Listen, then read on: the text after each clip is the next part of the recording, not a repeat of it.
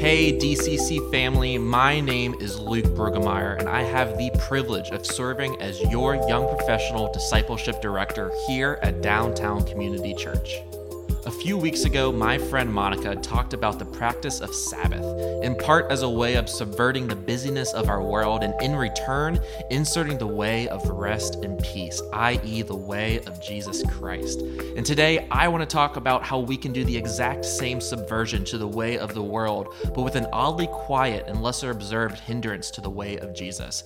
Today, I want to show that through the practice of silent prayer, we can begin to tear down the strongholds of noise in our lives. Now, to be clear, this isn't me saying that to be a disciple of Christ, we need to relocate to some countryside cottage in the middle of nowhere where the decibel level doesn't get above 50. You know, that does sound really lovely, especially because the new apartment my wife and I moved into has walls thin as paper and we hear everything. So that noise could definitely go out of the way a bit. But the noise here can be better translated to the distractions that seem to engulf every living moment of our lives. We exist in a society where constant stimulation of our senses is king. And we are told from Facebook to Hollywood that if we are not fully stimulated, we are not fully human. We're being sold that we are only human to the degree that we experience all that life has to offer at all times. And when I say sold, I mean that literally before I mean it figuratively. But in our humanity, we are limited in our ability to intake all of this information and process it at once. Pastor Brian Zahnd recently tweeted, quote, "We live in an age where the amount of daily information we receive that should enrage or grieve us far exceeds our capacity to bear it." Unquote. No wonder our world is as medicated and sedated as it is because we weren't created to process all that we currently do.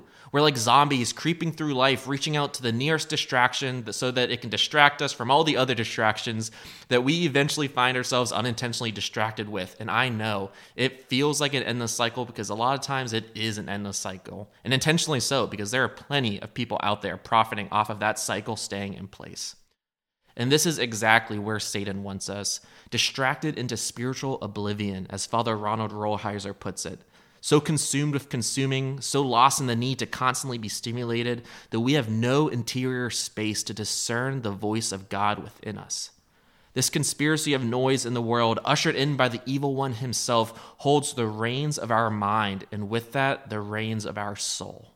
But, but what if there is a way to say stop? Stop to all the swirling panic and anger and overstimulation that's being shoved down our throats and through our synapses by those that promise a way of life not rooted in Jesus. Stop to the seemingly endless hill that we've been stumbling down ever since we had access to that screen in our pocket 24 7. And I want to let you know that there is and it's found in part in the practice of silent prayer, which, if even the sound of those two words being put together gives you chills, we're in the same boat. And what a testament to how much that we've fallen into the world's traps that our natural reaction to silence and prayer put together is only cringeworthy. But there's a good reason we feel that way because Satan is terrified of what we might uncover if we start scratching below the surface of the noise and enter into the frightening yet fruitful silence of our souls.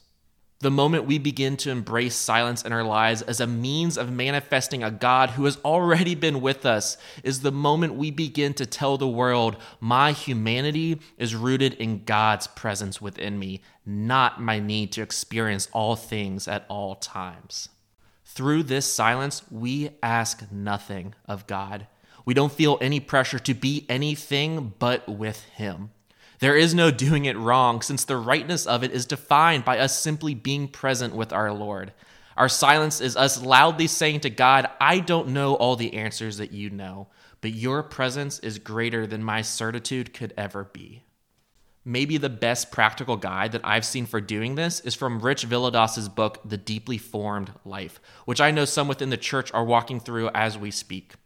Rich concludes that the biggest turnoffs for many in attempting to embrace silence is that we feel ashamed of the fact that one, this type of prayer can feel boring at times, and two, that we constantly fall into distractions again and again and again. Shame naturally makes us want to run away from God, so no wonder we abandon silence when we feel ashamed of our response to it.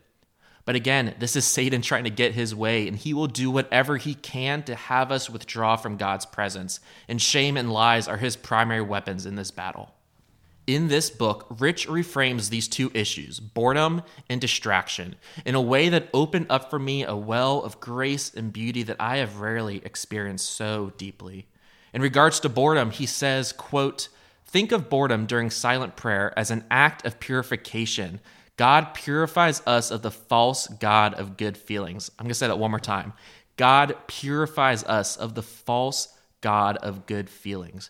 While feelings are gifts, they can easily become the ends in themselves. We can move from worshiping the living God to worshiping our spiritual experience. This is a fine line we must be mindful of. The ever urgent need for people growing in relationship with God is the willingness to endure moments that are far from inspirational. End quote. Get a load of that one, guys. In my moments of utter boredom during silent prayer, I return to this simple grace that Rich presents. My boredom often feels like I'm cheating on God with another mistress because instead of giving Him my entire being, I desire to give myself over in that moment to something far more stimulating.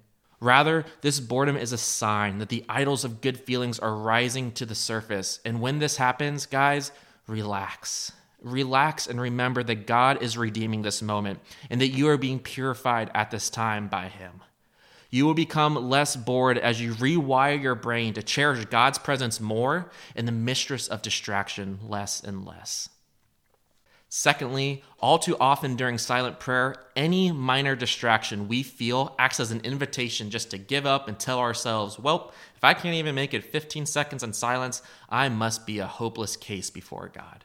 But Rich is able to speak into this exact feeling too by saying that our distractions need to be reframed as an opportunity to rush back into God's arms again, like the prodigal sons and daughters that we are. And through this, we can experience the story of grace anew every single time. Distractions can be redeemed if we fully believe that we have a Father that ceaselessly wants to be with us, even if only 15 seconds separates us from our last little mini mental rebellion. Thomas Keating said that 10,000 distractions in a day are just 10,000 opportunities to run back to the Father. And don't let the lies of Satan convince you of anything different. God wants to be with you always, and it's always that simple. Finally, a quick word from my own experience. In all honesty, I've only been doing this faithfully for maybe a month or two now. And by faithfully, I mean forgetting to half the time and outright refusing every once in a while as well but I have made it a priority to enter into silent prayer as soon as possible after I feel the conviction to do so. This happens at any moment in the day, really, but all too often it's when I am beginning to become overwhelmed with all the noise of my life. My first plea for y'all would be to faithfully respond within the hour of you feeling that God has placed this on your heart. Second, start small. If you can go even a minute of intentional silence, guys, you're already light years further in your journey than before you started. And in all honesty, I can only do this for about five minutes at a time at this point. And I can already feel the enemy begin to creep into my thought life with shame about my lackluster five minutes, when all the true spiritual Christians that I admire can make it hours and hours and on end in silence. And honestly, that's great for them. That's a great goal to seek out for. But I tell you, block these thoughts out. Reply with the words of Psalm 51, which states, My sacrifice, O God, is a broken spirit a broken and contrite heart that you, God, will not despise. Even our 60 seconds of distracted and bored presence with Yahweh is cherished more by Him than all the gold and silver in the world. Finally, envision His presence. I would urge you to keep the words in your head during this time to a minimum, although repeating a simple verse or a little phrase is a great way to start this practice. But again, the goal is to make a silent space for the soft words that God desires to speak to you to find a home. One thing that's helped me manifest his presence is imagining Jesus, the 33 year old Palestinian man, sitting next to me and smiling while I remain still with my eyes shut. Actually, envisioning his face makes it far easier for me to hear the words that he desires to speak to me. Sometimes it feels a bit silly, but through it, I am reminded that he became an actual human being on earth for the purpose of making us all free, free from the noise and distraction of the world, that he truly is Emmanuel, God with us. As you may see, there are about two minutes left in this episode, and I will promise I will be done talking in just one second. But let these upcoming moments of structured silence be your first step in reclaiming your interior life for God's gentle and loving presence. I end with this final word from Rich, where he says, quote, Silent prayer is often something I want to avoid because it forces me to exorcise the demons of excitement, stimulation, and distraction. But it is in these moments that God is truly shaping and forming us. End quote please pause this episode and when you find the next available minute in your day, resume it and let yourself simply be present with our Creator. I'll close us out when the time is done.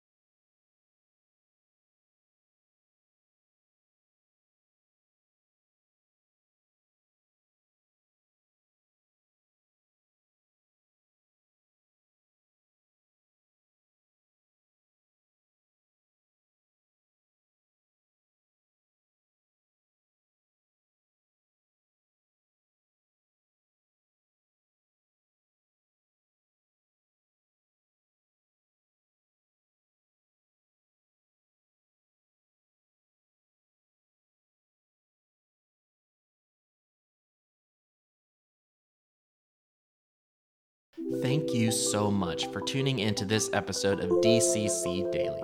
Remember that you can keep up with our church via our Instagram and Facebook and YouTube to access previous sermons. As always, tune in with us for both in person and online services every single Sunday. I pray that you begin the process of embracing a holy silence and with it, the presence of God.